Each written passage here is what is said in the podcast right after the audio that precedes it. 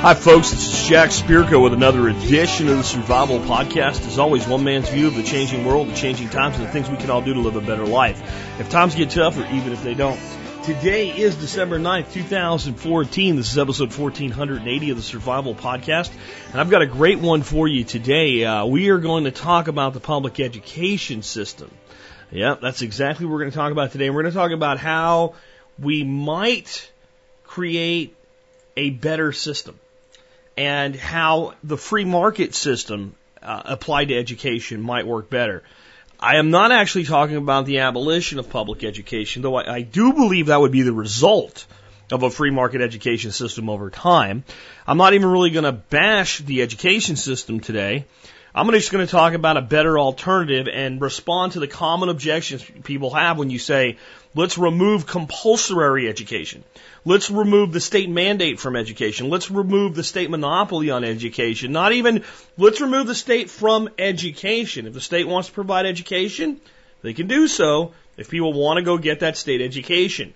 And I have a whole plan that I'll lay out today for how that might actually work. And whatever objection you have, give me a chance. I'll probably address it today.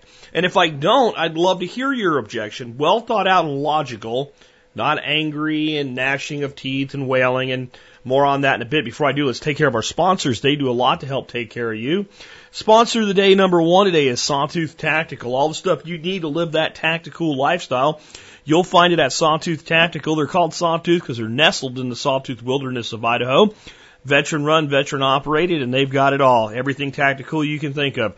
From SOE tactical gear to Maxpedition bags, Magpul magazines, and everything in between, you'll find it at sawtac.com. Next up today, bulkammo.com. Bulk ammo will have your ammo in your hands so fast you will not believe that it came through the mail. That's my commitment to you. That's how badass bulk ammo is. Your neck will snap. Wait, I just ordered, it's at my door, really? That's how it is with bulkammo.com. Check them out. All the common calibers you can think of, bulk ammo with bulk rate pricing. When I need to buy a lot of ammo and I want it fast, I get it from bulkammo.com. You should too. Give them a try and you'll see why. Remember that Sawtooth Tactical, bulkammo.com, and many of our sponsors do discounts for the Members Support Brigade. You can learn about the more, more about the Members Support Brigade by going to the survivalpodcast.com, clicking on members or the Members Support Brigade banner. If you join, you'll support my show at a whopping 18.3 cents an episode. So when you get done, if you think this is worth two dimes, consider joining. And if you're buying stuff in the self-sufficiency, self-reliance world, and if you like the type of content that I put out, you'll get more content that's not available anywhere but in the MSB. You'll get free ebooks that if you bought them separately would cost you over 200 bucks. You'll get discounts on things that you're already buying, and if you use those discounts, your membership will pay for itself. That's the type of value that I provide with the MSB. Check it out today, thesurvivalpodcast.com, and click on members. Next up, it is Tuesday. That means we have Bob Wells plant of the week. Every week we take one day to learn about a plant that we don't know about already that we can use in growing stuff that's edible in our landscapes. Today's plant of the week is the redskin peach. It's adaptable, adaptable from zone 5B to 9. So it's widely adaptable peach. This is an offshoot of the old time Elberta peach. Excellent, qual- excellent quality, all-purpose yellow freestone. That means that when you eat it or remove it from the pit, that it comes clean from the pit. That's what freestone means. It's frost hardy, disease resistant, and very sweet. It does not require a pollinator, so it's self-fertile, and ripens early to mid-July. So it's a relatively early-ish peach, mid-season, I guess you'd say. This is uh, Bob Wells' uh, personal favorite when it comes to peaches. You can find this plant more at Bob Wells Nursery. Bob Wells Nursery specializes in anything edible, fruit trees, berry plants, nut trees, as well as hard to find specialty trees. You can find them all at bobwellsnursery.com. Remember, they're in Lindale, Texas. If you're East Texas, you know, you can go out there and pick your stuff up. They ship all over the country. They are my nursery of choice at this point. And if you're an MSB member, you get 10% off at bobwellsnursery.com. So check them out today. Next up, let us look at the year that was the episode 1480. I have three for you. Alex Shrugged his back from his travels, and he has today three for us to pick from. The fortification of Rhodes and the martyrs of Otranto, the great stand of the Ugra River, and Frost is born, but will he die? I, or Faust is born, but will he die? Uh, I'm going to read the great stand on the old Ugra River, but the other two are really worth reading at tspwiki.com.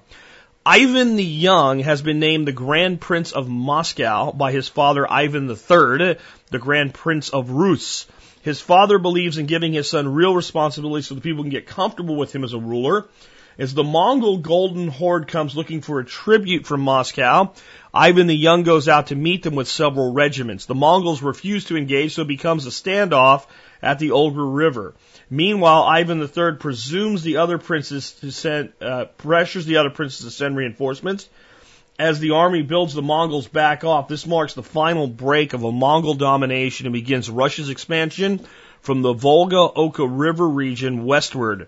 By next year, the Mongol Golden Horde will break apart after the death of their leader, Ahmed Khan. Uh, my take by Alex Shrugged. Ivan the Young will die young. His father, Ivan III, will become one of the longest living Russian rulers. He, will, he was aggressive, dominating his brothers and eventually gathering all their lands under the rule of the Tsar, as he styled himself. The breakup of the Golden Horde will free Russia eventually to dominate Crimea and take land away from Lithuania, which at this time covers a very large region. Um, there's a couple things here that strike me, bringing them to modern day. Number one, so this guy got made basically the prince of a region. So if we looked at his dad, right, the, the prince of Rus is more like a king because it's a very big kingdom. And one of his sub kingdoms he handed out to him would be like the, the president naming someone a governor of a state, of a region, right? So the governor of, so if the president of the United States named someone governor of Texas, and then the United States was being threatened and the governor of Texas decided something needed to be done, a, a high level ruler, a royal family member, and the troops went out to engage the enemy, instead of sitting on his ass in safety, he went out and did it with them. Right or wrong, at this time, if you were a ruler and you wanted your army to fight, you better have your ass out there with them or they had no respect for you. And how many fewer wars might there be if the people in charge today that easily command men to kill in their name from a distance had to be in the middle of the fight?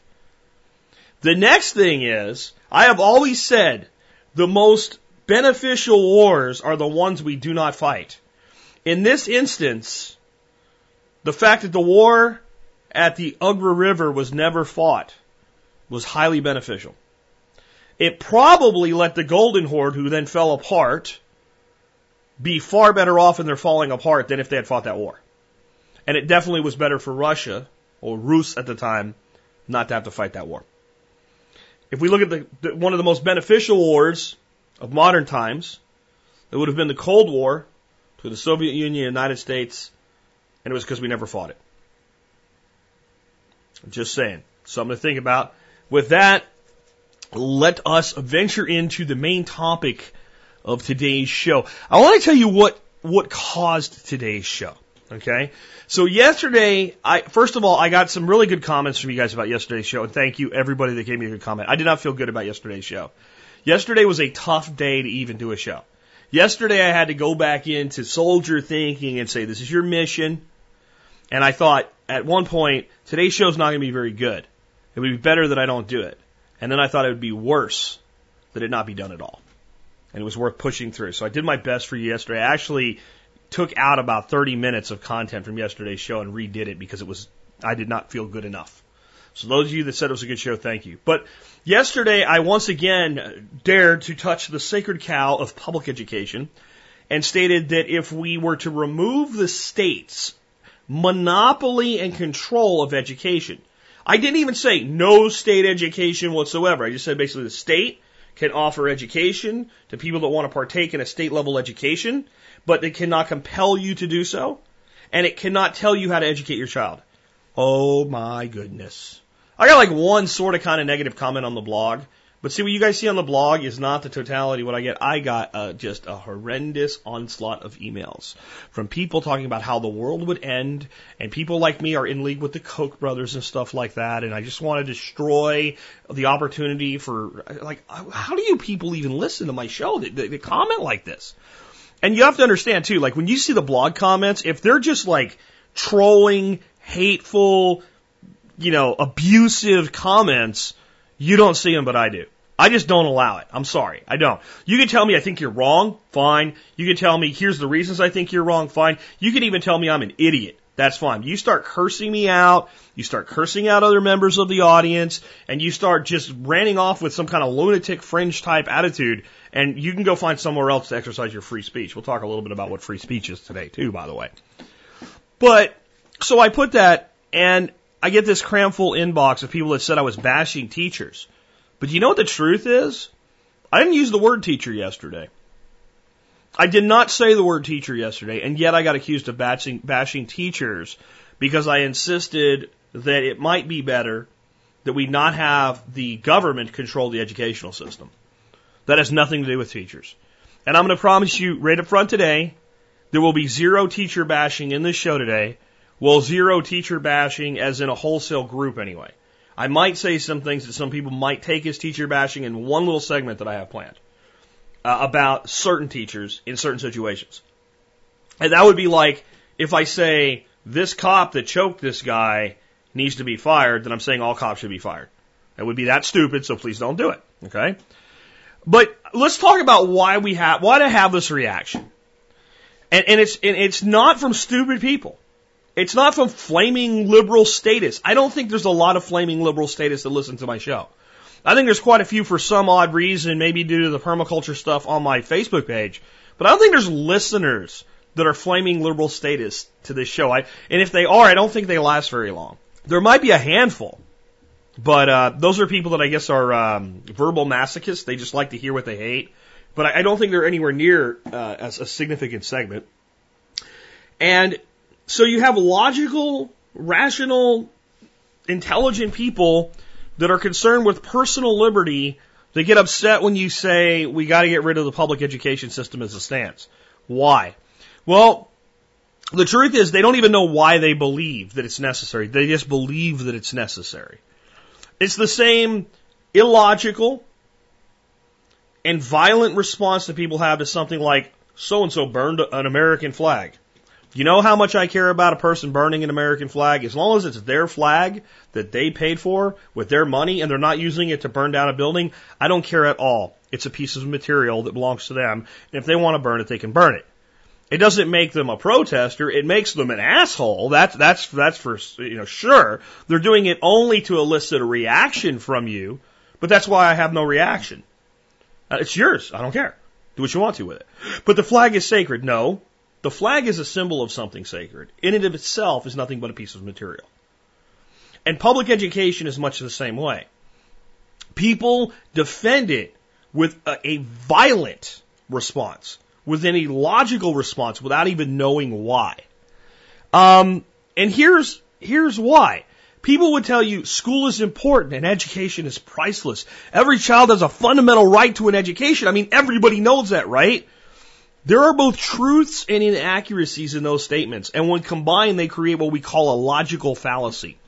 Okay? So, to even have this conversation, we have to start defining words so that people even understand where we're going with it. We have to have a higher level conversation than mudslinging. We have to have a higher level conversation than the typical my side versus your side. We have to actually step out of the debate and examine the issue as an outsider. So we have to take a look at things like logical fallacies. A logical fallacy is an unsubstantiated assertion, and it's often delivered with conviction that makes them sound as though they're proven facts.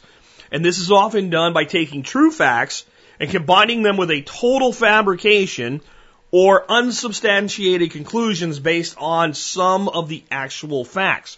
It's often done with emotion, right? So if I say something like, every child has a right to an education. And I can make you see a poor little child in dirty clothes that doesn't even know how to read because of evil corporations. I can make you feel that that's true. That doesn't mean that it is true. It just means I've made you feel that way. And I've delivered it with such conviction that it sounds true and it must be true and therefore you accept it.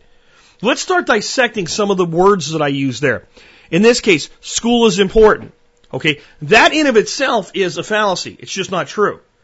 Education is important, but school is simply a form of education. School is not required for education to even occur. And if we take school is important and state it as a fact, we are ignoring the underlying reality. What's actually important is a person, whether they're a child or adult, matters not, learning so that they can, they can fulfill their potential if that's what they want for themselves. Or that's what you want for your children. They are, after all, your children, not the state's children. Though the state may differ with you about that. Okay?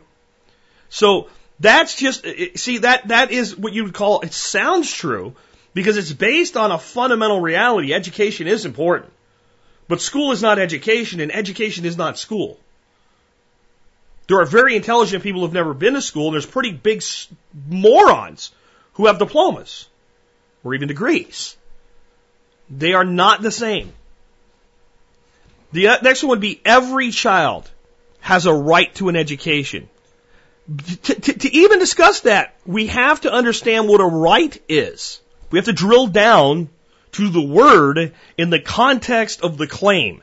If we look up right in the dictionary, we'll find all kinds of definitions such as being correct.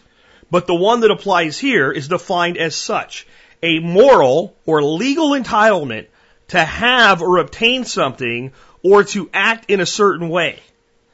This means that there is a, when we say a right to an education, a moral and legal obligation to provide everyone with an education. Is that actually the case? I don't believe it is. Not in the way that we're led to believe here with this anyway. This also admits a critical reality that every right comes with corresponding responsibilities. So in other words, I do believe that I have a right to own a gun, and that right is constitutionally protected as part of my right of self-defense in the Constitution of the United States. But my right to own a gun comes with a responsibility not to shoot somebody with it unless it's defense of life, property, uh, and that's it, right? It also comes with a responsibility that it, just because I have a right to own a gun doesn't absolve me of my responsibility to make sure that that weapon is kept safe. In other words, if I load it up with a bunch of ammo, get it ready to go, chamber around, safety off, ready to rock and roll, and set it on the monkey bars at a playground where children play, that, that's not part of my right. My responsibility is about being responsible and safe with that weapon. Okay? And those two come concurrently. We can look at other things that are a little bit more universal because some people don't believe in the right to own a gun. Fine. Most people would believe in the right to free speech. Well, that also comes with responsibilities. One would be not to say incite violence. So if I use the survival podcast and the reach that I have to call for violence and people respond to it, I can be held accountable for that. I can't claim free speech if what I did actually had the intent and the intent had the clear probability of success. So if I called for the burn of a burning of a building and that happened, I can be held culpable for at least some of the responsibility there. I can't hide behind free speech. I can't walk into a crowded theater in the old analogy, that's pretty simple to understand, and start screaming fire, fire, fire and cause a panic and people get trampled and run over when there was no fire and say, well, it was my free speech. Moreover, the state isn't responsible to provide you with a venue for your free speech, nor to force people to listen to you only to ensure that your rights are not trampled on, nor are they permitted to impede them. And this brings us to another fallacy, the fallacy of omission, which is er- errors occur because the logistician leaves out necessary material in an argument or misdirects others from missing information. So what that means is when we say every child has a right to an education and therefore it must be provided by the state, we are omitting all of these other factors.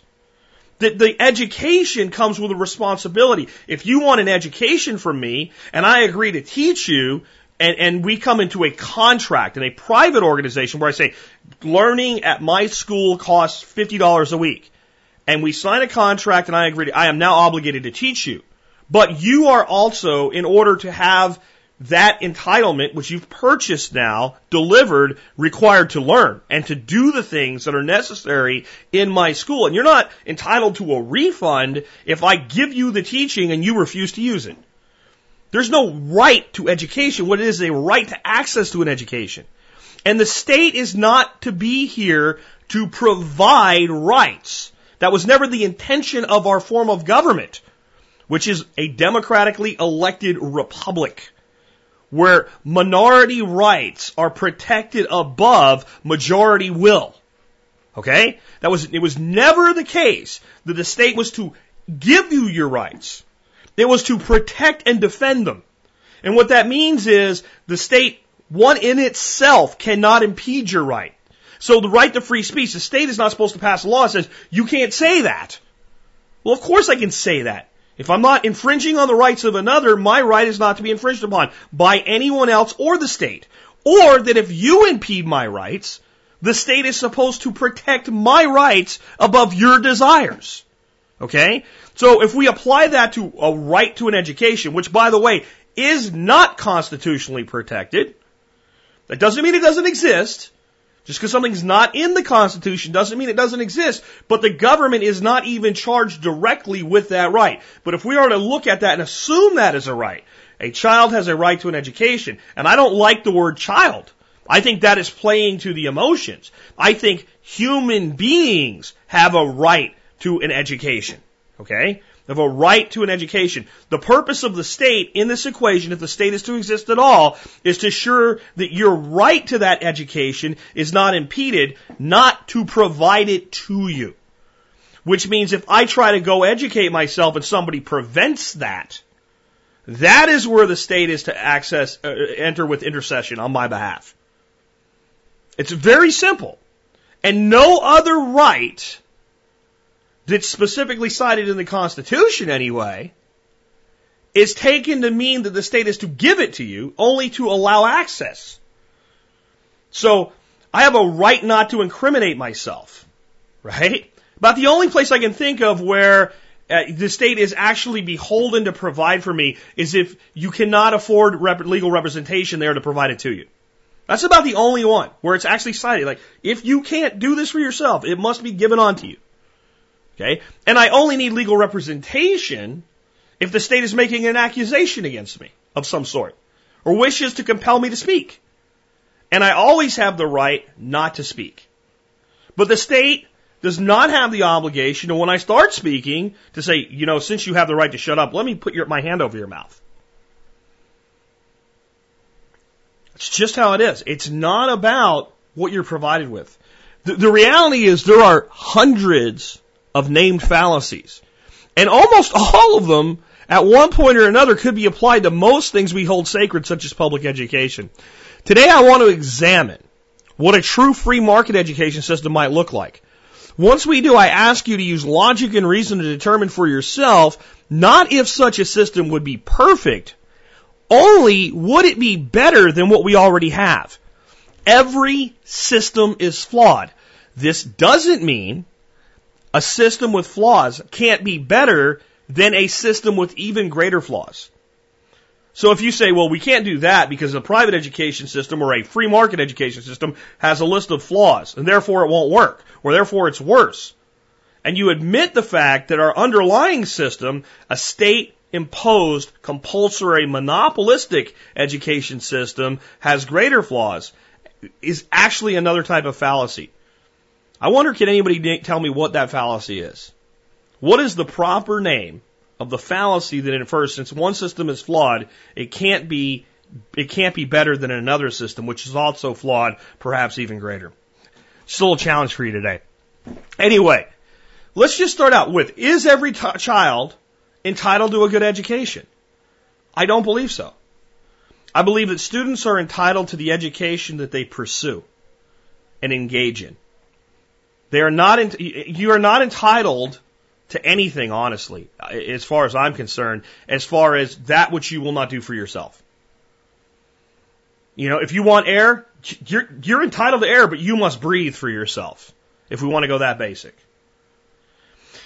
And the next question would be then, well, does the current system even provide a good education for every child? Even if we, we, we were to say, yes, I believe every child is entitled to a good education.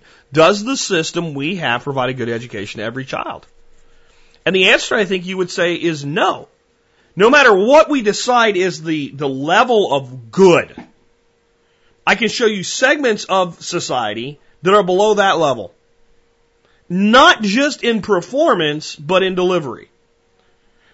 You can't tell me that if I take you to a, a, a really well run school and I take you to one of the lower performing schools, that the education being delivered and the quality of the teachers and the quality of the material and the quality of the learning environment is equal. It is only the students who are performing worse.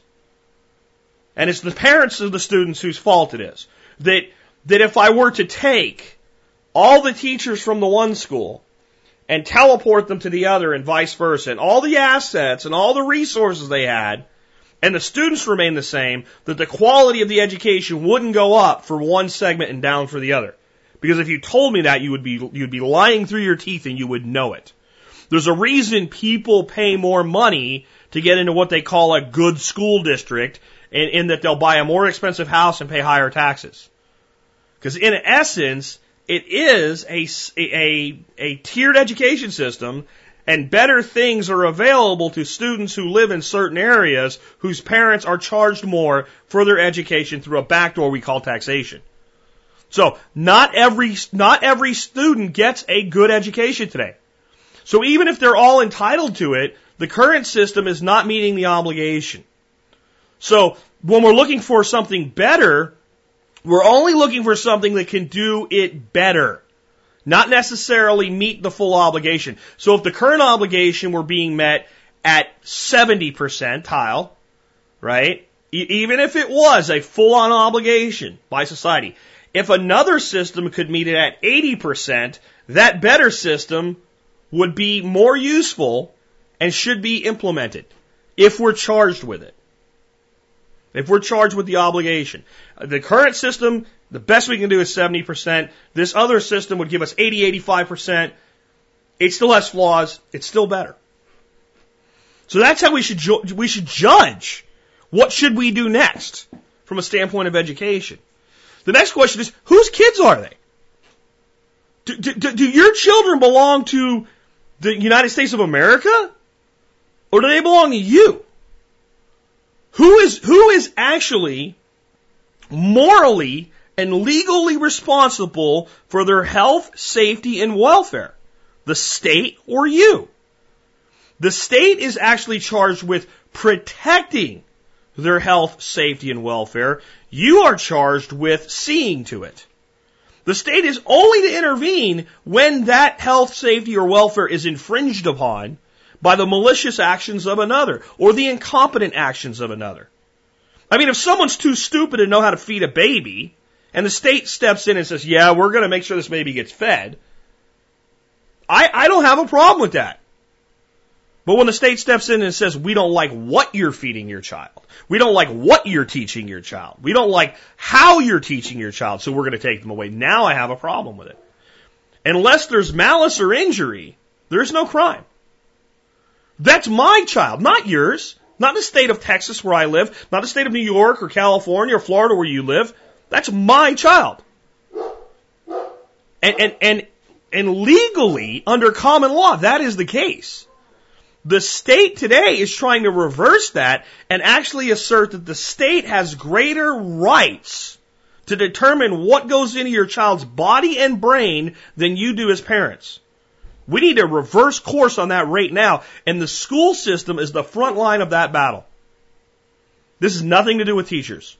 This is to do with the system run by and mandated in a compulsory requirement by the state. It has zero to do with teachers. Nothing. It doesn't mean the teachers aren't agents of the delivery system, because they are, but it's how they're taught, how they're trained, how they're evaluated, how they're employed, how their standards are set. They are no more responsible for it than any other profession in any other similar situation. The tax collector, the auditor from the IRS is not your enemy. He is the agent of your enemy. He is the gun of the enforcer. The law enforcement officer that arrests somebody for illegal behavior that shouldn't be illegal is not the problem. The law and the state's ability to enforce a law that is immoral is the problem. The teacher is not the problem in public education. The system is the teacher is the agent of the state. Now, teachers, I want you to think about that. It's probably a word you've never heard yourself called before, but I'd like you to give me a logical argument to the fact that it's not true. Teachers are agents of the state. Of course you are. What you're to teach, how you're to teach, how long you're to teach, the standards by which you are to grade by, the content that you are to deliver, and every single thing that you do is mandated to you from a state standards board. Therefore, you are the state's agent. That might change the way you look at your profession forever all by itself. And that's why we'll get into some other things here in, in a minute. Like why teachers aren't to blame. Simply because they're not. When, when a, a, criminal goes out, points a gun in somebody's face, demands their money, and whether they comply or not, shoots them, it is not the gun that committed the crime. It is the guy that pulled the trigger. In a government bureaucracy that's been sold as legitimate to people to such a point where the majority of people believe it to be legitimate, those who work within the bureaucracy are not the problem. The, the state apparatus itself is the problem. And this is why teachers can't fix the system and why many wouldn't even if they could. This is back to my old airplane analogy.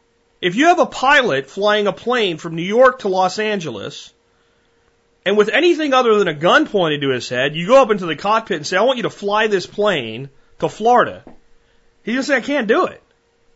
You can say, listen, man, Florida's a lot better of a place than California. All of the people on this plane would be better off. In fact, I've taken a vote and we have a hundred percent consensus of every single passenger on this plane. They've changed their mind. They want you to fly them to Fort Myers versus Los Angeles. Everybody's okay with it. Nobody's going to complain. And if it was true, the pilot would still say, I cannot do this for you. There are requirements. There are, uh, what do you call it? Air, air, airspace requirements, uh, routes. That's what I'm looking for. There's routes there's timings, routings, there's airport landing arrangements, there's things like that. We can't do this. Now, if you hijack the plane, you might end up in Florida, you might not. But in, in the regular world, that plane that took off in New York and is headed to Los Angeles is going to freaking Los Angeles. It's landing in Los Angeles unless something major interrupts it. And even if that happens, the next plane's going to Los Angeles. Now, if we take this further, this analogy further, and I say, I want you to go to Florida, and the pilot says, like, Dude, I will go to Florida. I don't care what the FAA says. When I show up, they'll let me land. You're right, we're going to Florida. That could happen. It's not likely to happen, and eh, there's a lot of people in a lot of trouble if it does. Okay? But it could happen. But if you say this to pilot, what I want you to do is I want you to fly the plane out over the ocean and I want you to go under the ocean like a submarine, fly around down there for a while so we can all look at whales. Then I want you to come up out of the water, point the plane 90 degrees up, break the atmosphere of the planet, fly around the world so we can see what our planet looks like from space, and then land in Los Angeles like they wanted you to anyway. About the time you're being injected with some sort of a drug to calm you the hell down because you're nuts, the pilot might, might bother to explain to you, this is an airplane. It is not a submarine. It is not a spacecraft. It doesn't do those things. And now, even if you had a gun at the pilot's head, demanding that he comply with you, and you were willing to shoot him and he knew it, there's actually no way he can comply with what you're asking for. In many ways, that is the situation our teachers are in. They know the curriculum is flawed. They know the methodology is flawed.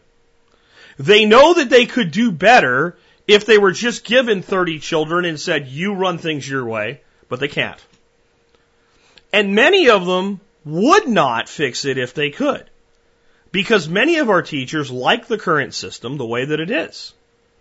It's pretty cut and dry. They know what their, their deal is. They know what their responsibility is. And the longer they've taught and the closer they are to retirement, the less motivated they are to rock the boat.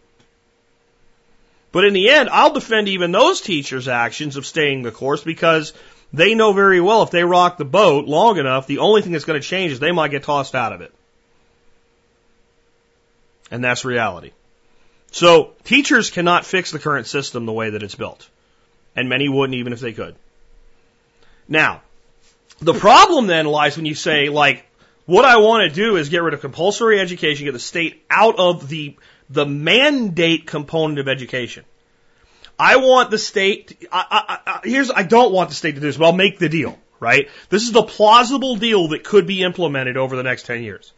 The state continues, and I don't want to go too deep because after I answer all these questions, I'm going to actually give my plan, right? But the state could continue to provide education so that the children that just can't afford it or whatever can get a state education, okay? And the state can continue to collect taxes to do that. We'll talk about how and, and how you, you defuse from that over time in here in here in a minute. And and they could st- say like if you want your kid to go, we'll guarantee a seat at a public education institution in your area where the state will pay the teacher and pay for the student's needs and, and, and, and everything that they do right now.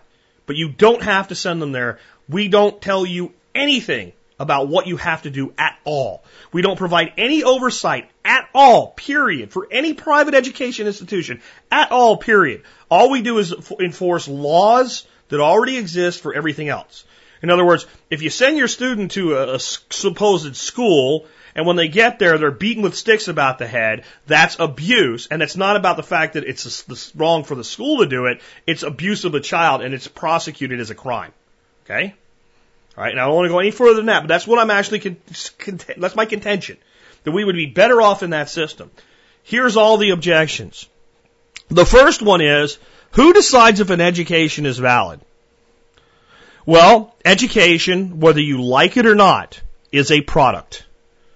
It's more accurately a service, but we can judge it as a product. It has a deliverable result. Education is a service delivered to a customer. That's what it is. When you send your kid to kindergarten, you and your child are both customers. You're wanting an education for your child, and your child hopefully wants an education for themselves. They are to be delivered that service, that education, that promise. So in all walks of life where government doesn't maintain a monopoly, who decides if the service or the product is valid? The customer does. The market does. See how simple that is? That's the entire answer. Now, I can give you more details, but in essence, the customer and the larger market does. So if I go through an educational program, and right now they exist, right? I can spend my own money and go to some schools that are not part of the, the educational cabal. They're completely private. And some employers will look at that and go, that is awesome. I want people like you working for me. Some are full on, uh, proto, uh, uh, what do you call them? Analogs to universities or, or, or conventional schooling and some are more specialized, individual certification, small number of classes, small number of tests that verify certain performance levels. We'll get into in a minute. But in the end, it's the market that determines it. The student decides whether it's worth their time and their money and their commitment, and employers and customers of the student decide whether it's worth their time. It doesn't always have to be a job. So, for instance, a martial arts student will pay for his education with time, money, and commitment. Over time, if he derives enough value from his education, he might open his own school where he will charge other students. They will look at things like his teaching, teaching methodology, the students that he's putting out right now, his philosophy, his venue, and yes, his education and certifications by private groups that are not overseen by government. Very simple. And who decides whether or not this guy's method is valid? The market does. The customers do. The students do. The supporters of the students, whether they're parents or sponsors or what have you. That's who decides. It's that simple. Now, how would we ensure that standards are met or that standards are valid? The answer is we don't. Again, we're back to the market and the customer. You're not going to have a school where children learn absolutely nothing, can't read, can't write, can't do math, you know, the, the, the three basics, and people are going to spend money to send their kids there or even put their kids there. The average person does want their child to learn. That's how we got sold on this public monstrosity of education. So we don't need anyone to ensure that the standards are valid as a common set of standards. Now, what you would have are individual organizations saying, if you want our seal, if you want our endorsement, our recommendation, these are the things you must do. This is the fee you must pay, and this is the analysis you must undergo to determine whether that would be. Now, does that mean that somebody would come in and sit down in the classroom with a clipboard and rate the school? Or does that mean that a certain percentage of students that graduated a certain level from that school, I'm going to call it grades because the school might call it something totally different, must pass a certain test to a certain level of proficiency to prove that they're learning that? What does it mean? It, it, it, you don't get to say. The standards body that develops that curriculum gets to say. One may say, if you want our seal of approval, and the state can do this too, by the way, as long as it's voluntary. You know, the, the school could say, we are approved by the State Public Board of Education of the state of Texas as being valid. Or whatever the state wants to say about it, as long as they don't say you have to have it. And another one might say, we have a seal of approval from the North American Educators Society. Well, who are they? They're a group of people. They set up, here's their website, here's their standards body, here's what they do, here's what they require of us. And a school might have no certifications. It might have 10 certifications. They can all come from private entities. This already works, and it's already highly valued. Many of you will have heard the term Six Sigma Black Belt. This comes from Jack Welch's Business Principles. And this is a certification that you can acquire. It's not even that expensive. It is challenging, but once you have it, your value to employers goes up. There's a Google Apps for business certified development specialist, right? And that's something that Google administers and puts their stamp and says, you are a certified development specialist for Google, Google applications. And that has value. Microsoft, you know, Microsoft certified systems engineer. I guarantee you M- MCSE after your name has a much higher value to many employers than BA. Or even, dare I say, MA. In many instances. In many instances, MCSE might be worth more than PhD. But it doesn't come from a vaulted institute of higher learning with government oversight. It might. Colleges can run an MCSE course, but you don't have to be a college to do one. You have to just do what Microsoft says that you have to do. I used to have some pretty prestigious letters after my name. One of those sets of letters was Jack Spirko, RCDD. What's an RCDD? A registered communications distribution designer which is overseen by the BICSI Group. right? What, what, what the heck is a BICSI? It's yet another acronym that stands for Building Industry Consulting Service International. And does RCDD mean anything? Depends.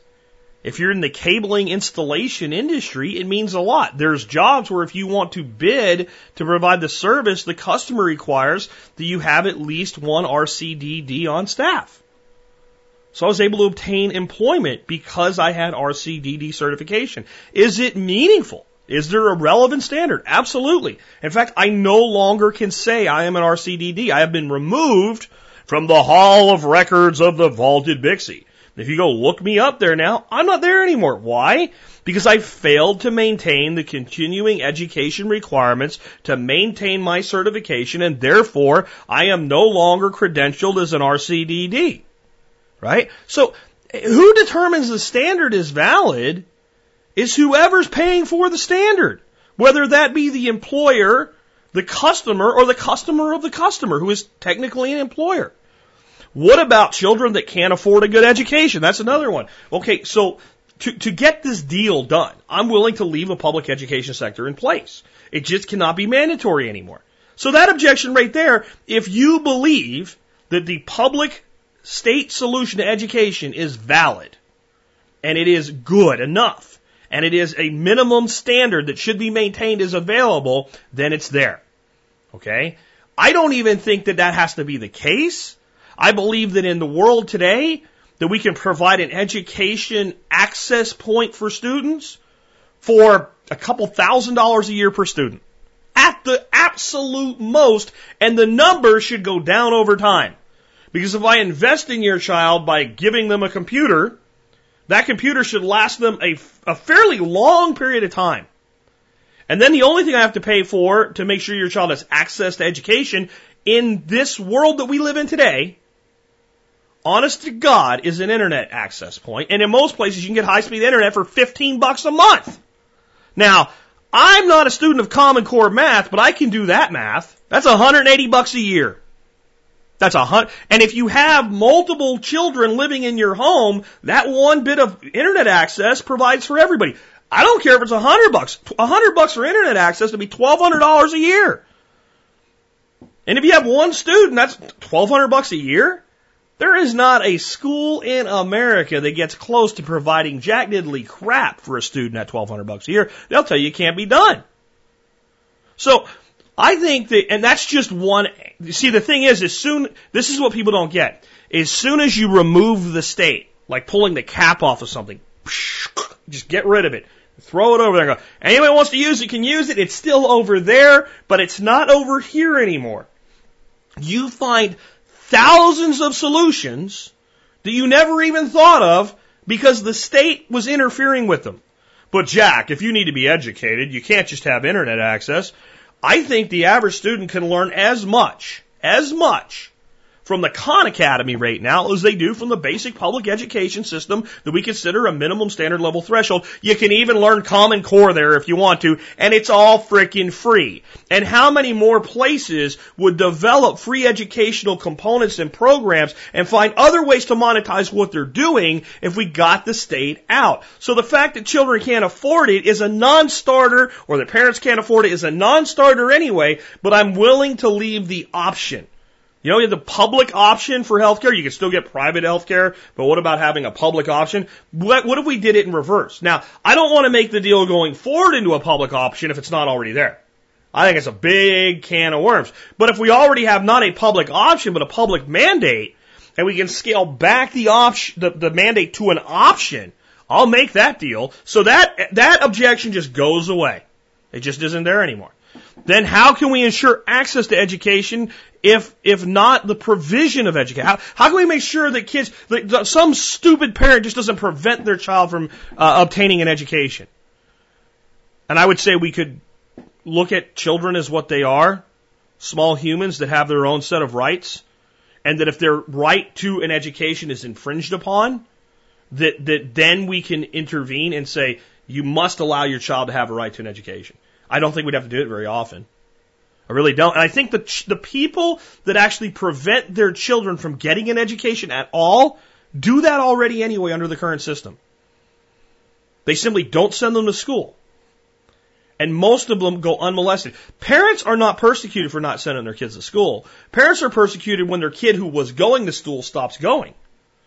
It's a lot like the tax system in some way. There's people that have never paid a dime in federal tax and they've never heard a word about it, and they might get away with it for the rest of their lives. It's getting harder and harder, but it's been that way for a long time.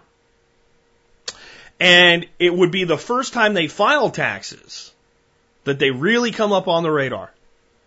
And, you know, you could say, well, you know, employers take it down and all. Yeah, yeah, yeah. But I mean, people that do odd jobs and stuff. There's people that have lived their whole lives. All they've ever done are odd jobs, work for cash, etc. They get by. They live a lower level of existence which if you don't get an education, you also live a lower level of existence, but nobody really does anything about it. So when you make that argument, you're inferring that's already not the case. Right? It's like saying, well, you know, you can't feed the world with permaculture, with, with perennial farming. Well, you're making the case that right now that conventional agriculture is feeding the world and there's people hungry all over the place. So your assertion is, is a fallacy. It's not true. It's not true because what you're inferring is that the existing system does what you're saying this other system cannot. All right? I, I really can't make it any more clear than that. But the way we ensure access is that we leave the public option in place. At least until people don't want it anymore.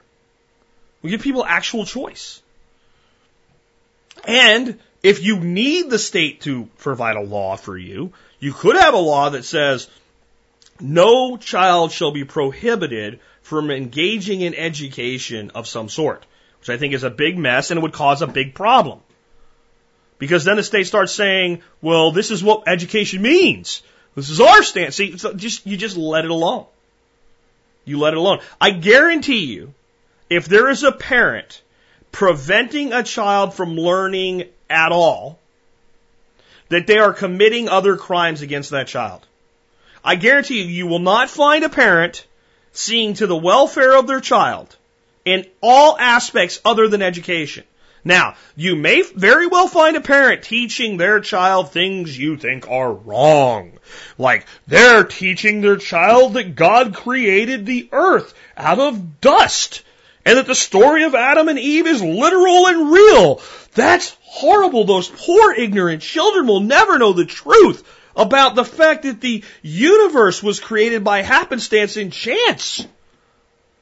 I don't care what side of that argument you're on. You do not get to decide what someone else teaches their kid about the origin of mankind. It's not your business. And children otherwise educated to things like grammar, rhetoric, and logic that can read will come across these other theories. And they will decide for themselves what they believe. It's not like they'll never know. It's not like they'll be so sheltered that a little kid will grow up and never know that there's anybody out there that believes instead of pure creationism, that there's also something called intelligent design, and that there's something called basically the, the theory of pure evolution. That everything is an accident. There is no God. There is no intelligence. There is no conscience. That they'll never, this is ridiculous that they'll never hear that. And you know what? Right now there's people walking around that believe any one of those three things and it doesn't really affect you now. And the public education system will never make everybody believe one thing, nor should it. The world is to be a world of competing ideas. Those of you that believe in pure creationism and want to teach that to your children, my only problem with you is when you fear them hearing the counter argument.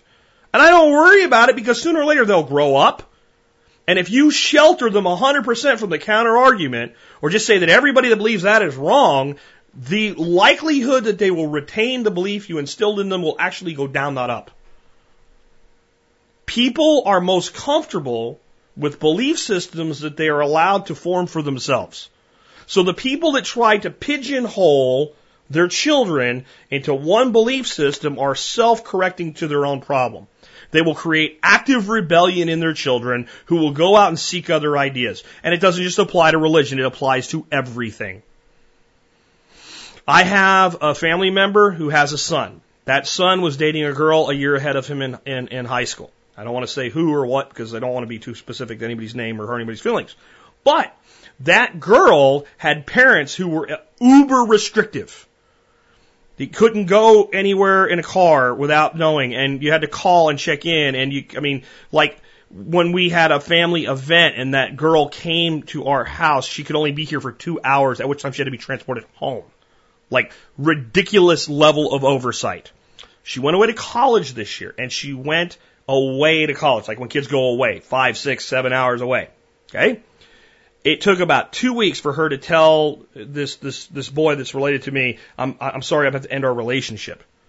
And I guarantee you, she's not under the thumb of the parent anymore, and she's probably doing a lot of things they feared that she would do, probably far more so than if she had been given liberty and freedom in her own life while she was under their thumb, if they had voluntarily removed the thumb. And the rebellion will only increase now. That's true in all walks of life. So the parents that restrict knowledge or restrict learning will actually increase the rebellion, and a rebellion toward knowledge is fine with me. So I think it's self-correcting. Okay? But the next one is, well, then students with wealthier parents get a better education this way. They already do. It's not an objection to doing something new if it's already the case. Right now, if you make $200,000 a year and, and a person that you know makes 50, you probably don't live in the same neighborhood. You probably don't go to the same school district, and there's probably a marked improvement, at least in how we meter success in the education your child receives and that person with $50,000 receives. The class system in public education has actually created a stratification level where none needs to exist. Because the kid of the, of the mother that's barely making it by on $25,000 a year, The kid of the of the of the father that's busting his ass and making a medium income, seventy five grand a year for the household, hundred grand for the household, whatever, two parent working household, and the kid of the of the parents that are making a quarter million dollars a year or more, all could be getting the same education if the state didn't tell them where they all had to go to school. It is actually the state system that has created the stratification of quality. It has done it in multiple ways. One, it has done it by holding back the most gifted or creating a little pocket for them to exist in.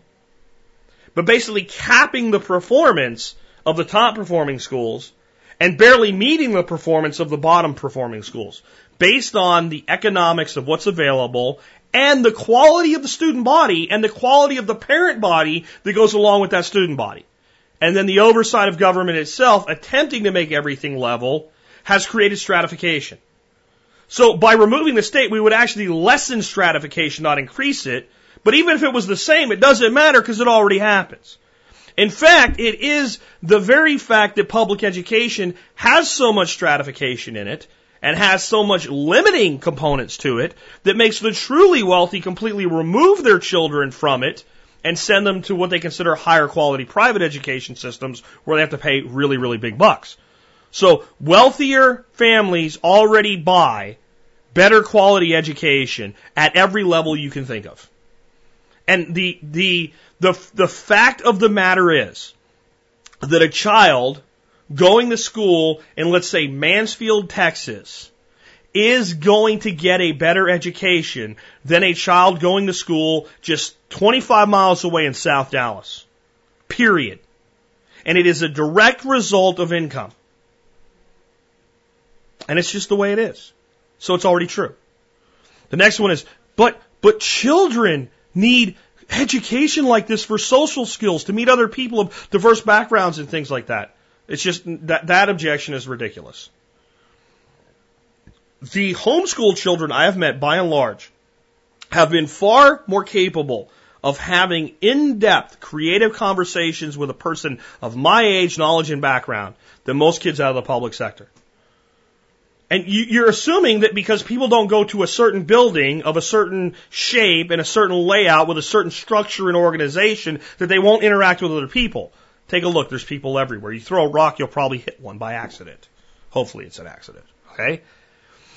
And then the other argument is, but every other nation in the modern world provides public education to their students. We would be the only one without state mandated education.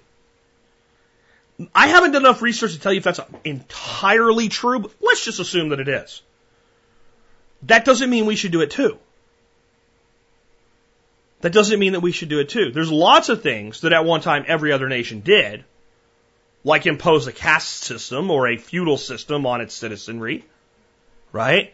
Every other modern nation had a monarchy at one time. It doesn't mean we should do it too. It doesn't mean it's the best that's available, just because it's what other people do. The next one is, but uh, a, a, a, a, free market system will create an unfair advantage for many people. I actually say it would create a fair advantage. If I work harder to earn more money, to give better things to my family, and one of the things that I choose to give to my family that's better is the quality of their education. That is my right as an American, as my right as a human being. I worked for it. It's mine. It is mine because I earned it. That, that's first of all. The second of all, you're not going to have a fair system if fair means equality in education because this is the fact of the matter. Some people are smarter than other people. And some people, I dare I say it, are stupid. You've met stupid people. They're not uneducated, they're stupid. Right? Some people are not capable of learning at we what we consider a median level. And some people are bored to tears by a median level. Now, I actually believe that every human being, unless there is significant cognitive impairment, has the ability to be brilliant at something, and we need to free them to figure out what that is. Okay? But they're not all going to do math at a, a level that you've determined. No more so than if you said, I believe that every person should be able to run at least four miles consecutively by the time they're 15 years old at a speed where they average seven and a half minutes a mile. There's a huge portion of the population, if you set up a system that required them to run, would be able to do that. There are some people that physically would not be able to do so.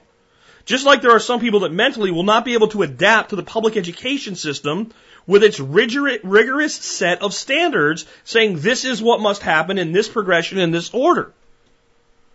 Some people will never be good at higher math and have no reason to be good at higher math because they don't care and never will. Some people can look at mathematical problems before you even explain what they are and see them almost as poetry. It's like a form of code, a form of language. Those people are going to excel at mathematics no matter what you do. And the people that really don't care are not going to care and have ambitions in their life that are so divorced from advanced mathematics will never understand them no matter what you do and will never really give you the effort to try. So stop pushing a string. There's an old saying, you can't push a string. And some smart, clever person figured out if I wet the string down and I freeze it, I can push it. And my response is you can only push it for a while. Sooner or later it will thaw out. And it doesn't accomplish anything anyway. And that's what many of the things we're trying to force on our children and force on our, our, our, our fellow citizens. Because it doesn't stop when they're no longer children. When they're 17, 18, 19, 20 years old and engaged at the education at the university level or, or getting their education late because they failed to get it when they were young. They're adults and young adults and we're still forcing these things on them. To me, it's wrong. It's criminal behavior by society.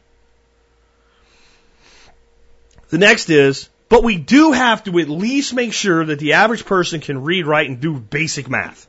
Right? Okay, again, we're assuming the current system does this. I want to know how many people, if you just walked up to random people on the street and said, I got a question for you on camera, put the camera right on them right now, said, what's 27 minus 37? Would go, uh, uh, uh, uh, uh, because they're so divorced from the concept of negative numbers in their daily activity that the concept of negative 10 just doesn't pop in there. I know for you it probably did. But don't tell me there aren't countless Americans that can't do basic mathematics. Or they need to sit down and think for a while, then they can do them again. And some of these people got good grades in algebra but they really didn't know math. They just got good at doing what they were told for long enough to get through it and then divorce themselves from it. This is pointless. This is what you call a bad investment. Basically, what I'm telling you is every objection that I've ever heard to opening up education to a true free market, unstate mandated system does not hold up. And the results are either the same or better when you analyze how things would actually work. I personally believe we need to abolish the compulsory public education system to solve most of our current problems in the world. If you look at the history in society, and you look at the advancements of government versus the advancements of private industry, even with all the problems we have, there's no doubt that we've had greater advancements by the private sector than the public sector. When you run a department in a public sector, like I did as a very young person in the military running a motor pool, okay? Because I was a mechanic and ended up filling the role of a motor sergeant for a while. And you're basically told at the end of your year, spend all the money in the budget on anything we can buy, or we're going to get less money next year. You need to come in at budget. When I ran a, a sales territory in later years, when I came in under budget, I was rewarded. The, the two worlds are so converse from each other.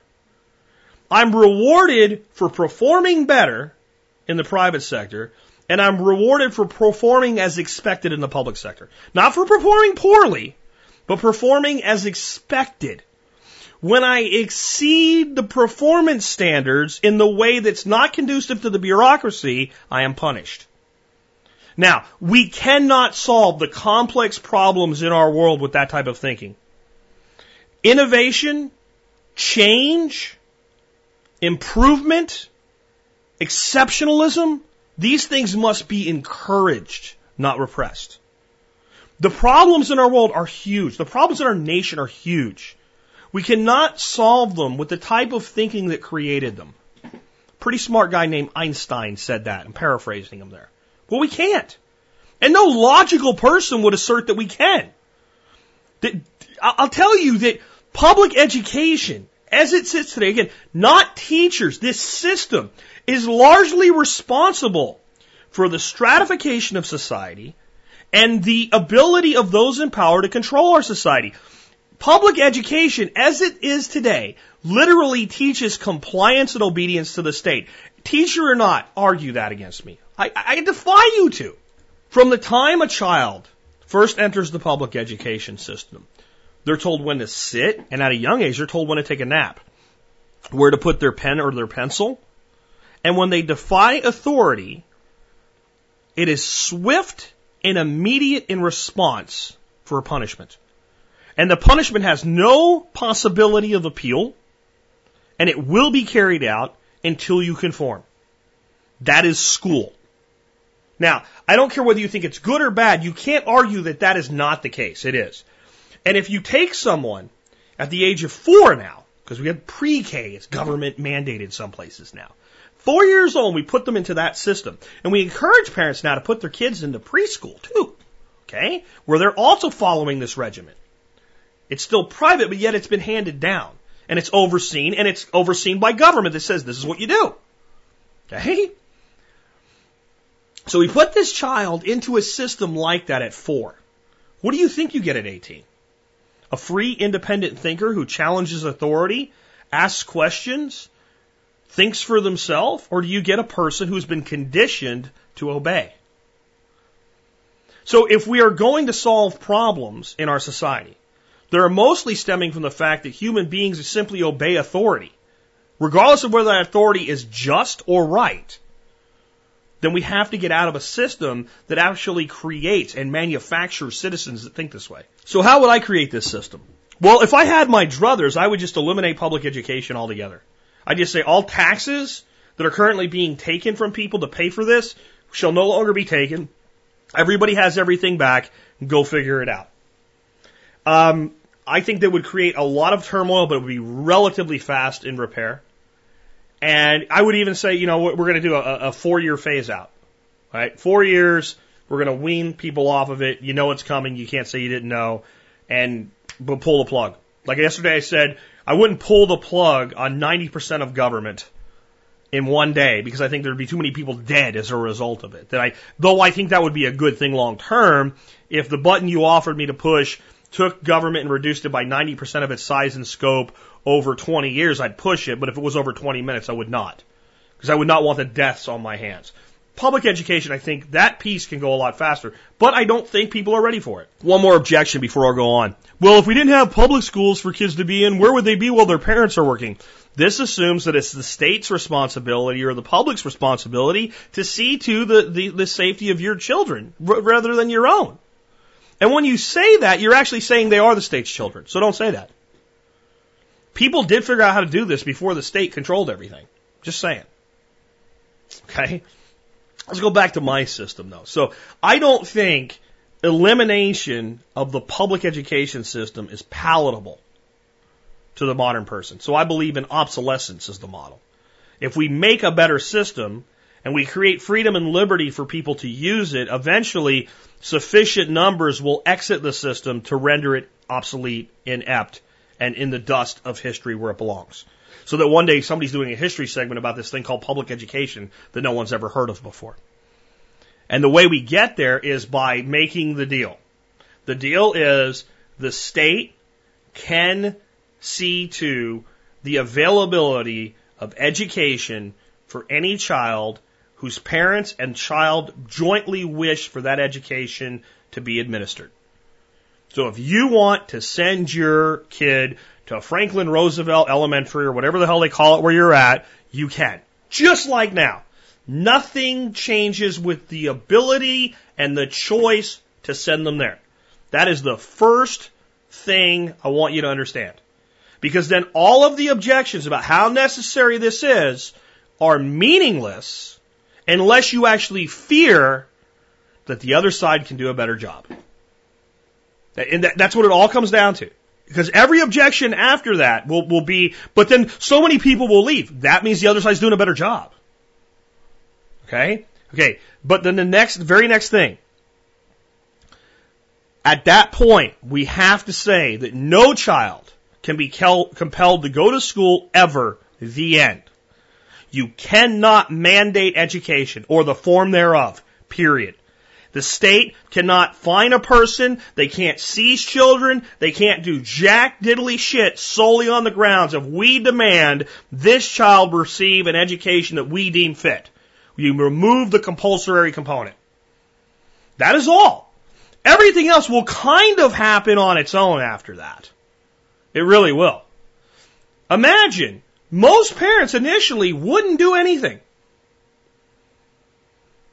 Right? Now, I would say the parent has recourse if the child doesn't go to school. So if you say, Tommy, you're going to school, and, and Tommy says, there's a law that says I don't have to go anymore. No, there's a law that says that I don't have to send you. But I'm choosing to say the parent has recourse. The state does not. If the state shows up at your house and says Tommy's not in school and you say Tommy doesn't go to that school anymore, goodbye, they leave. They should have never showed up in the first place. You're filing a complaint for being interfered with at that point. Because you probably already notified them of that. That would be the only stipulation that once you remove your child from the school, you have to notify them. Tommy will no longer be attending the public education system. Sincerely, Tommy's dad. Bye bye. Boom. Once that's done, it's over. It's out. It's done. It's not the state's business because Tommy's your son. He's not the son of the state of Texas or the United States of America. He is a citizen of the state of Texas or the United States of America. But he is not their son. They do not exert control over him, at least in this aspect, anymore under my system. Then, yes, the state can continue to offer education but not compel attendance. Then, this is the most important piece. The taxes funding education are to be lowered in an apportioned manner as students exit the system. There's a big word that you don't learn in public education anymore, apportioned. Because if you start learning apportioned, you start asking questions about constitutionality and taxes, and you find out that the income tax is unconstitutional as written. So they don't want you to know what that means. But I would add to it for this policy that is to be lowered in an evenly apportioned manner, just so that the politicians understand. And what this means is that if a student of your school is attracting 10,000 tax dollars, we can actually figure out where those $10,000 come from. They don't all come from the same source. Some come from a certain type of property tax, some from certain federal uh, matching funds and other things. And there's different ways that different school boards have chosen to steal money and use it for education. And that's what it is. It's the theft of property. That's what property tax is. You're, you're stealing my money based on my property without my consent. But however you've chosen to take it is how you have to give it back, is what that would mean. So Johnny leaves Franklin Delano Roosevelt University, and Johnny was getting FDR, uh, FDR Elementary, I'm not sorry, University, Elementary. FDR Elementary was getting $10,000 for Johnny. If $2,000 came out of bucket A, it goes back into bucket A and it's returned to the taxpayer. So the taxpayer source, where that two grand was coming from, no longer is handed that bill. That one tax is reduced in an evenly apportioned manner based on the exodus of the child from the system. The child is no longer a burden on the system, therefore we should no longer have to pay for that child. Not Johnny's dad gets the $2,000. Johnny's dad is part of that bucket, and whatever piece he was paying, he gets back. Okay? That's fair, believe it or not. Okay? And then if eight grand was coming from another bucket, it goes through that bucket back to the source that it was being taken from. And every child that leaves causes the same effect. So that if half the kids leave Franklin Delano uh, University, right, FDR or FDR Elementary, um, then half of the money is gone. You now have to run the school with half the money. Well, I can't do that anymore. It's too big. Okay, you have a couple things you can do. You can combine two schools into one and sell off the assets of the other. You can lease out the classrooms to the multiple private education systems that will be showing up wanting to do your job. You can even have students that attend public education for some things, private education for other things, and offer it in the same building. You'll just have to compete. You have to compete for who wants to take your space, how much they want to pay you. It's called the real world. I know most people in academia know nothing about the real world. This is how business works. Very, very simple. But you cannot compel attendance and all the, all the students you lose, because now it's free competition, you lose the money that goes with them and the money goes back to the people who were paying the bill in a evenly apportioned manner. Okay? Very, very simple. Next. Any person or entity may set up any form of education as long as the activities conducted are otherwise legal. Okay? So, no, you can't set up a, call it a school, have parents sending your children to that school, and they're being sold as child prostitutes as their education. Okay? That's illegal activity. I'm going to the extreme just to make a point. All right? Now, this doesn't mean that you might not be able to get very, very creative. Let's say that I decided that I am offering an educational opportunity for children to work with me. And I say, I only work with children with a certain proficiency in computer literacy. They have to be at a certain level. They have to be at least 14 years of age. And I don't take any student after the time that they're 18 or 19, whatever age. They say 19. At 19, they have to leave and go do something else. Part of their curriculum is they work within my business. And parents pay me to have them do that. Now, those that work at a higher level, I may discount the tuition if you want to look at it that way. And that way I'm in essence receiving their labor, their work, their effort for free, but I'm providing them an education. Who polices this? The customer. The child doing the learning and the parent of the child sending the child to me to learn from me. Free, voluntary association of human beings. Now, you might say this is extortionism, but you tell me. You tell me the God's honest truth, knowing me and my reputation and my brand that I've built. If you had two young people sitting in front of you and you ran a company that did web marketing, one was 22 years old and had gone through the existing public education system and had received a bachelor's degree in business, but they wanted to go into your company and perform as an internet marketer in your company. Okay? You can hire them. The other child is 19. They've just been booted out of my program. They've been in my program since they were 15. They've been there four years. They were homeschooled, privately educated, whatever, but they completed a four year internship working with me and working in my business and various businesses and doing active internet marketing. Who are you going to hire and who are you going to be willing to pay more? Which means for that individual who had that goal, I can do a better job. Would I do it? I probably would not. I'm probably not cut out for it. But people like me are. Now, you could say, well, that's an unfair advantage. No, it's a it's a fairly earned advantage. You had to qualify to get in to my limited number of seats, pay my fee, do my work, meet your commitment to me so that I would then be obligated to meet my commitment to you. And in return, you got my seal, the Jack Spirko seal, that this individual completed my program. Here's my program. Here's what you can publicly see. Here's things that are proprietary to my business that you cannot see. I do a better job in public education there. A thousand times over. A thousand times over.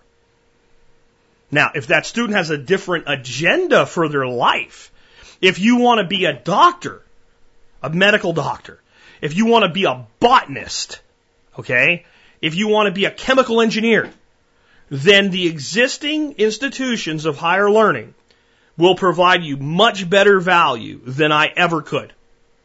But that doesn't mean there's not somebody like me in botany or chemical engineering that couldn't do a better job than the private sector or the, the public sector does right now. Just saying. But anybody can set up any school they want to, and any parent can send any child to any school they want to, as long as the activities being conducted are otherwise legal. The end. But what about a kid that's going to, and not your, it's not your kid. It's not the state's child, it's the parent's child. Okay? The next thing is any group or entity may set up a standards body, publish its own standards, and it's, issue its own private certification. So the whole concept of, well, if you went to Jack Spirko's School of Hard Knocks in Internet Marketing and you graduated from that, who gives a shit? Well, on one level, I'm selling my own credibility to my customers. I'm known. You can look at my business. You can see what I've done. Here's my list of contacts. And when you graduate, I will open my Rolodex to you. That's one way.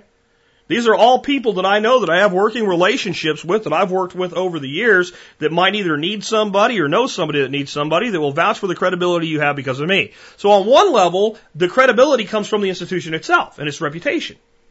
That's not fair because some people have a better reputation than others and others have to form their reputation. No, that's, that's the real world, academia. I'm sorry. That's how it works.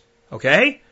Now, that said, an organization could say, we certify that an individual is proficient in social media marketing. And if you hire this graduate from Jack Spirko's school, we know that based on our requirements and him presenting to us his educational regime and sample testing of his graduates at random sample without him getting to pick and choose who they are, that someone coming out of his school carries with them our certification. And then as a hiring person, I got both Jack Spirko and the social media marketing agency certified social media marketer level one. Right? Or they can say, we have a test that you can take, a proctored exam in some way that you take, that we issue you the certification so that my student could obtain that individually. Or a parent could say, does your classwork prepare my child to get this certification, even if I don't personally carry it? I can say yes. They can ask me how. I can demonstrate that. And I can say, here are the last 12 graduates we put out in our last graduating class. We're very small and very selective in who we take. And of the 12, nine elected to take the exam, nine passed the exam. You have a reasonable assurance at this point that I meet that standard. And anybody anywhere can set up any standard at all ever, the end infinity, and the government doesn't get to say shit unless there's a failure of contract obligations or criminal activity. So the only state oversight would be contract resolution and criminal police enforcement.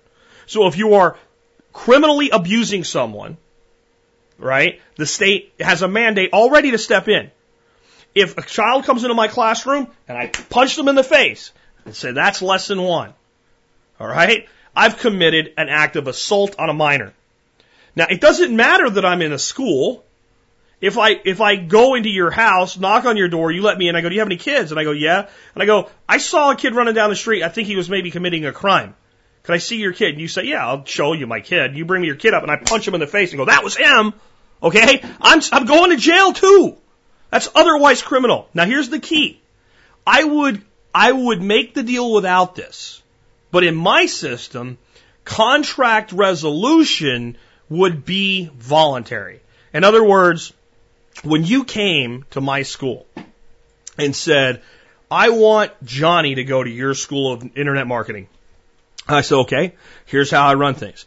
And you said to me, um, in the event that I feel that you have not met your obligations to my child, what type of recourse do I have? And I would say, we operate under the laws of the state of Texas with our contract obligations, and that's in the contract that you sign when you engage my services. That's voluntary. And we both agree to allow the state of Texas to, to initiate contract resolution through the court system if there's a disagreement on delivery, just like it is now. Or I can say, I use a third party arbitrator service this is what they do. This is how they operate. This is how they determine if either side has failed to meet their obligations. Here's their past track record. And I do not use the state of Texas as my contract resolution service at all.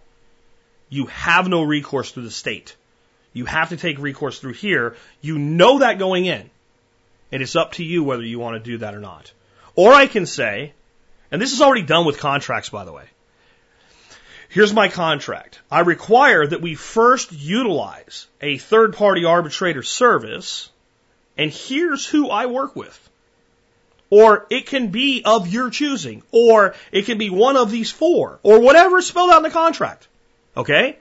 And that if either side feels that the resolution is not sufficient at the end of that private arbitration, then and only then can you proceed with a state solution. We can have any of those.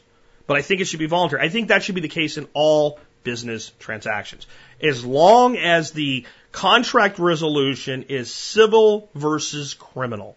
I think if you've engaged in criminal activity, I am okay depending on how we define criminal activity, but in what most people would agree should be criminal activity with state level function of criminal law enforcement at this time, because I don't think I can sell society ever on coming off of it. But I think this system not only can work, I think it will work over time. I don't think that it will ever work the way that I envisioned it 100%. I don't, I think there's so many things that could be set free and loose on the system that I can't even conceive of, that you can't even conceive of, that some 12 year old will figure out if we let them. Um, so it wouldn't even be the same if I was given the opportunity to make it happen through some sort of mandate. But I don't think that we will see the day that government will willingly surrender its monopoly on public education. It will have to be seized. But I think what will happen is as more and more and more people discover better options, because now they're coming left and right, that more people will begin to actually just remove their children from public education. And go, here's my other option. And there are states that are not far away from what I'm talking about right now. Texas, if you want to homeschool, buddy, this is the state. You don't have to do anything to homeschool your children here. You don't have, honest to God, Texas, if people understood the opportunity here, could become what I'm talking about tomorrow. As a homeschool parent, or a parent pursuing any private education services of your choice in the state, you don't have to do much of anything at all. There are states where, well, your child must submit to an exam or an evaluation once a year or things like that, or they send inspectors to your house. We don't have any of that here. It's not as free as I would like it to be, but it's damn close to this, except for the tax redistribution thing, right? As, as, as students leave the, you see, and people don't even understand that. But this is going to be the natural progression. And what will begin to happen is parents will start to make choices about where they live based on the regulations around education as much as anything else. There's already parents moving to states like Texas and Florida because they're better places to, to privately educate or self educate your children. They're already making that decision. As that happens more, states like money. States like money. They love money. They love money more than anything else in the world. Money is a means to power for states. And they will do just about anything they can get, do to get money. If you think only corporations are greedy, you have not paid attention to government spending. And the direction of government spending and the corresponding direction of government extraction of wealth from its citizenry has gone in one direction. Since George Washington, it's gone in one direction up. Little bitty blip by Eisenhower does not qualify. I'm sorry. Okay? It doesn't. And the transference of debt from public to private and then back to public doesn't make it work either. If you want to look into that, you can. But the reality is the moving average, even if you find these little blips, the Coolidge administration, a little bit of spending went down or whatever. No, no, no. The moving average, if you were analyzing stock charts, There'd be one red line going straight up and exponentially hooking toward the end of the graph. And if we, if we went out 20 years, that hook for right now would appear to disappear because a bigger hook's going to exist in 20 years. Governments are the greediest entities of any and all out there. Far more greedy than Microsoft. Microsoft wants more money, they must give you something for it. The government wants more money, they just have to figure out how to take it and where to get it from. Now, one way they get it is when, when at state level, when people move to their states, walking to freedom. And if a state figures out, if we do this, more people will come here. even if the money they're getting in one box goes down, but the totality of the money goes up through things like sales taxes and just the overall economy of the state, they will make that deal. And as states start to figure out we can attract parents by making it such that they can educate their children as they see fit, they will attract people. Now, who are they going to attract? Are they going to attract the very people that you're worried about keeping a system in place for? Or the people that are going to have what some people will call an unfair advantage? They're going to attract reasonably intelligent, reasonably affluent families who want something better for their children and are willing to figure out how to get it for them. They're going to attract people that work remotely. They're going to attract entrepreneurs. They're going to attract people that own businesses and they're going to attract people of higher level incomes. All of those things mean more money for the state. Now, at the same time, there is a technological evolution going on that is making the ability to educate your children easier and easier and more effective than ever before. You can teach a child more today with an iPad than the school system ever could in 1980. No matter what they did, no matter how hard they try, your child will learn faster, freed up of the confines of a regimented system and set free to engage the mind and to allow the mind to direct the pursuit I don't care if you like it, it's a fact, it's been proven. There's been studies shown where they took computers and set them in a village in, in India. This one guy on the TED Talk. He just put it there. He didn't tell them how to use it, didn't tell them what it was. They didn't know how to read. He came back in six months. They're like, we need a better processor, more RAM. They know more about the computer than most people with a computer on their desk know. Because it was this tool that opened up wonder. And more and more people are getting creative and saying, what can I do? How can I contribute to this system? So my system will happen by being backed in. As parents pull their kids from the educational system, and as less bodies are in the system, and more money per student is spent than ever before, because initially the government will keep all the money. They will not return the tax base in an even apportioned manner based on where it came from as students exit. They will hold on to it. It might move between schools, but the totality will stay there. And more and more people will start looking to these young people coming out of these innovative creative systems who are doing all the wonderful things in life, who are kicking ass and taking names. And homeschoolers are doing it already, but you ain't seen nothing yet. We start unleashing the mental capacity of our youth boy, then you'll see something. We stop banding people like in Harrison Bergeron and holding them all to be equal. And we let the truly ex- exceptional excel. And we accept that all are exceptional in certain places. And we let people excel where they actually are exceptional versus where we tell them they need to be exceptional when they're not exceptional at all. We stop telling people that they're special and great and exceptional where they're not and freeing them to figure out for themselves where they are. And the advancement that we will get will be mag- just huge, magnificent advancement. And people aren't as stupid as the government thinks. And while the average person might be the average idiot, there's enough people paying attention and awake to start looking at going, look at that. I want that for my kid. And many adults will start saying, I want that for myself. I'm going to go there and get an education. This, they never taught me this stuff in school. And they're going to be learning alongside their teenager. Both learning at the same time. Not one teaching the other. Actually, one teaching the other in both directions, but overall learning together. And when that happens, it's done. It's a 10 to 20 year exit cycle. It's already started. We're already a couple years into it. It is literally as if someone has flushed a giant toilet and the massive, massive huge bureaucracy of public education is spiraling into the toilet. But it's a toilet the size of a black hole. And if you're up at the top of the rim, where you're slowly circling right now, you're circling so slowly that your perception is blurred. And you don't even know that that's what the movement means. You, there's a perception of movement sideways, but you cannot yet perceive of a movement down. But what happens when something's flushed? the apparent movement accelerates as you descend. So like when you jump out of an airplane with a parachute. Some I have a little experience with. You jump out of an airplane, say a standard jump, 1250 feet. Bam, chute opens. You look out and you seem to be floating, not falling. And you slowly begin to see, you, you register both drift and descent. You see it, you see it, and it's still very, very slow, very, very slow, very, very slow, very slow.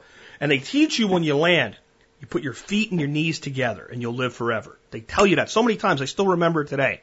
There's a certain way that you fall, but you never pull your, when you're coming down, you put those feet together, they stay together. Because there's a desire, as you're looking down, take your feet apart because you can see better. Your feet aren't your way now. Because your mind tells you the descent is slow, the descent is slow, the descent is slow. And something happens. And about the last 20 feet of the descent, your speed remains constant. You're coming down at the same speed you have been from the very beginning. But every foot you go, your apparent speed increases almost by two times. So the last four or five feet, boom, it's almost like you're hit with an impact like a truck hit you. The impact is actually equivalent to about the same as if you had jumped off a 10 foot platform. That's what you're training yourself to do when you go to airborne school. It's not these nice, pretty parachutes that the, you know, the, the acrobatics use and they, you know, you can strap a chair to your ass and puff them up at the last second and slow down an air brake and land in a, in a lawn chair. I've seen that done. It takes a bit of skill, but it can be done. You're in a T10 Charlie or a T12 Bravo, you hit the ground, buddy, you're hitting the ground. Thud. And if you don't do it right, you got broken legs. Minimum. Okay? And that is what's happening to the public education sector right now. The, the, the flush has already happened. The descent is already occurring. Just, they're still sitting up at like 1390 feet and they can't see the speed at which they're coming down. If they did, they'd be shitting their pants. But if you're if you are outside of that, so now back to my parachute analogy. So you hit the ground, you pick up your parachute, you shove it in your bag, you get your shit together, and you start 86 in the AO. You get your ass out of the way so somebody else doesn't land on top of you. And as you clear and you look back, and you see your fellow paratroopers coming out of that plane, you see their speed of descent as being constant all the way to the ground. They never look like they speed up. That is what I see for education. Those who have exited the system, who are standing on the outside and looking at the descent, see it at its real speed. Those inside it see it at a relative speed that's so slow that at this point it's imperceptible. They've identified a threat in the free market but they have no idea how in, engrossed the threat already is in their demise. And the threat is not really engrossed in their demise.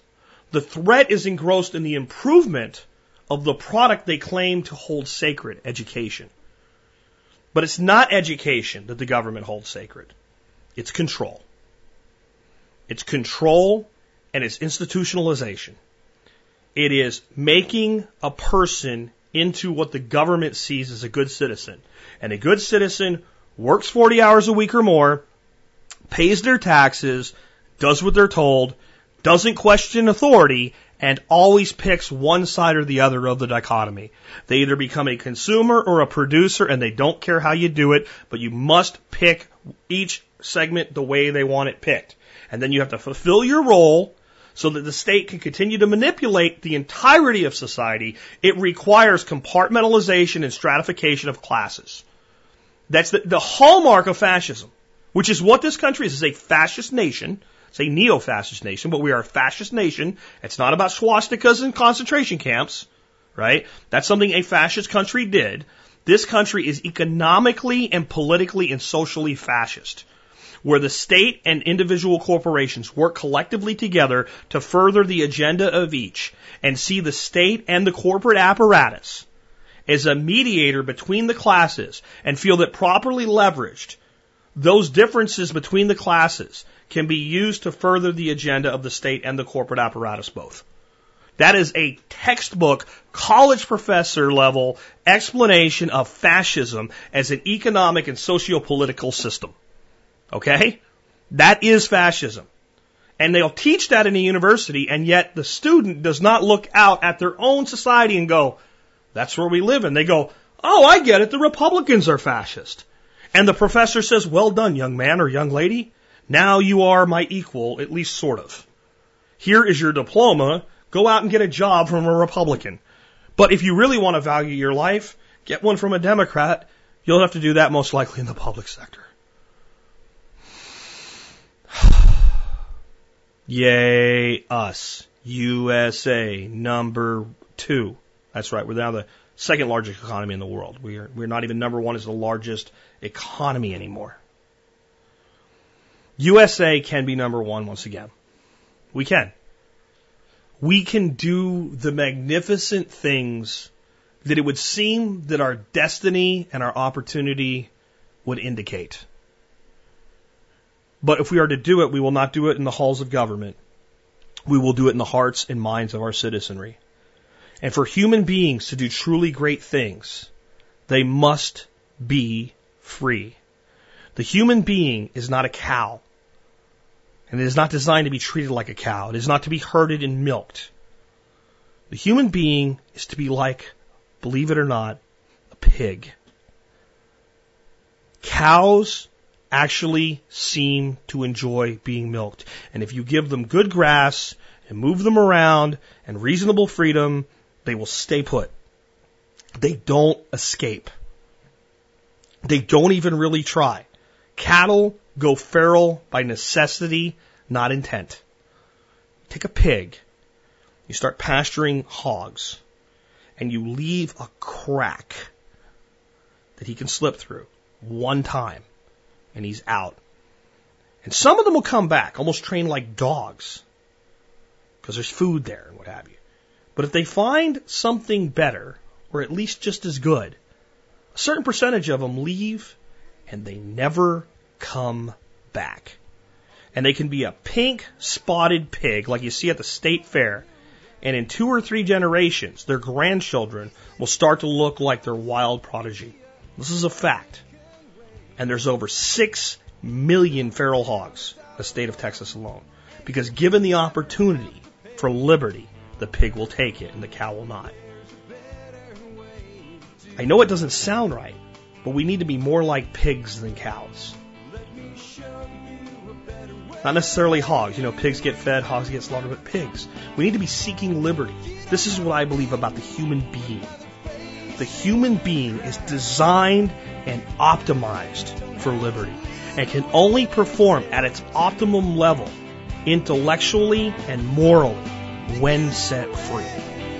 We are going to have to set the next generation free to solve the problems that we've created for them. I think by altering education is one way we can do just that.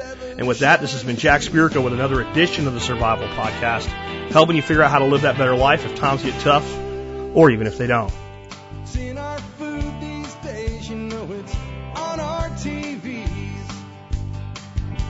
Sometimes we forget we are what we eat. I don't know the answer. It's like there's nothing I can do. It's the price we pay, I guess, when we follow all the rules. There's a better way to do this. Let me show you a better way.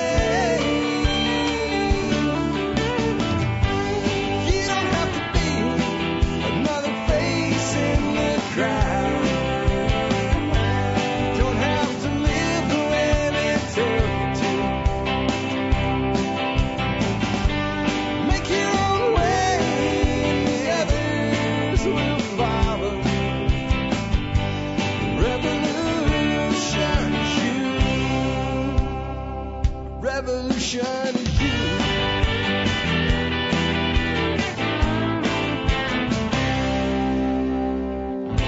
Someday we'll realize our children just can't pay. Nobody up there cares.